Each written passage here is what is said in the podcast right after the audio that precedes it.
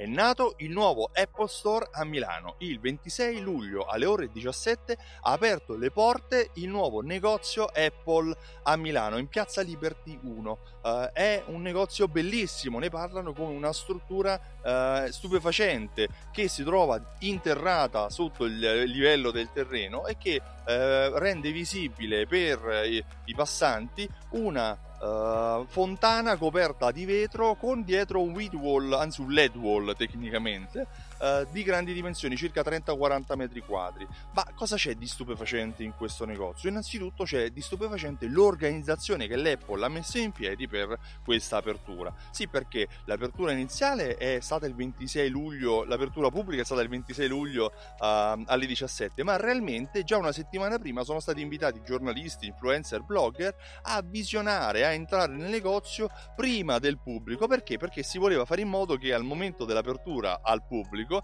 già fossero presenti, già fossero um, esistessero alcune informazioni che aumentassero l'aspettativa, che aumentassero l'interesse per i consumatori normali.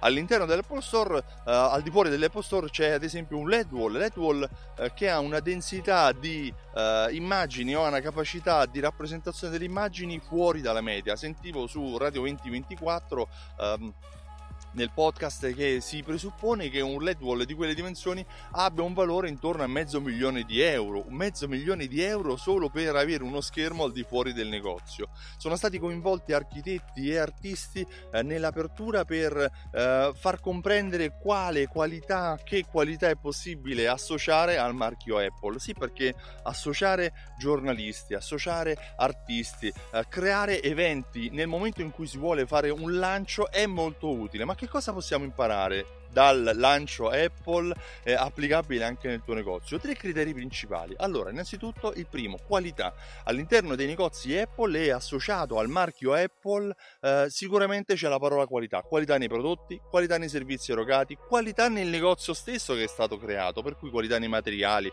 eh, qualità nella scelta architetturale, nella, del, nella ricerca del design eh, di migliore impatto e di maggiore semplicità.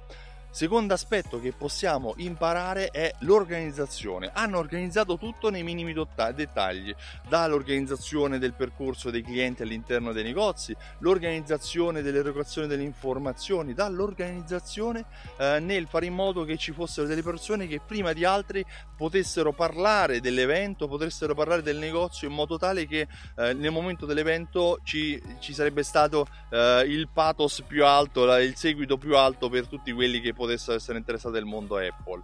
Terzo aspetto è l'aspettativa, cioè hanno creato un'aspettativa così alta riferita all'apertura del punto vendita che anche io che non l'ho visitato, che adesso mi trovo a centinaia di chilometri di distanza di quel nego- da quel negozio, so che è aperto, ho letto argomenti al riguardo, ho ascoltato un podcast che parlava solo dell'apertura, conosco dettagli tecnici che sarebbe impossibile conoscere se non ci fosse stato un, uh, un tam tam, un passaparola così alto riferito a questa apertura, a questo negozio Apple. Tu cosa fai per il tuo negozio? Quando vuoi lanciare un evento, cerca di considerare questi tre aspetti, cioè quindi cerca di considerare la qualità dell'evento che stai lanciando, dell'organizzazione e anche come creare aspettativa. È importante considerare queste tre variabili perché queste tre variabili coniugate insieme uh, in una ricetta, in un piatto che vorrai servire ai tuoi clienti porteranno al successo il tuo uh, progetto. Io mi chiamo Stefano Benvenuti, sono il titolare di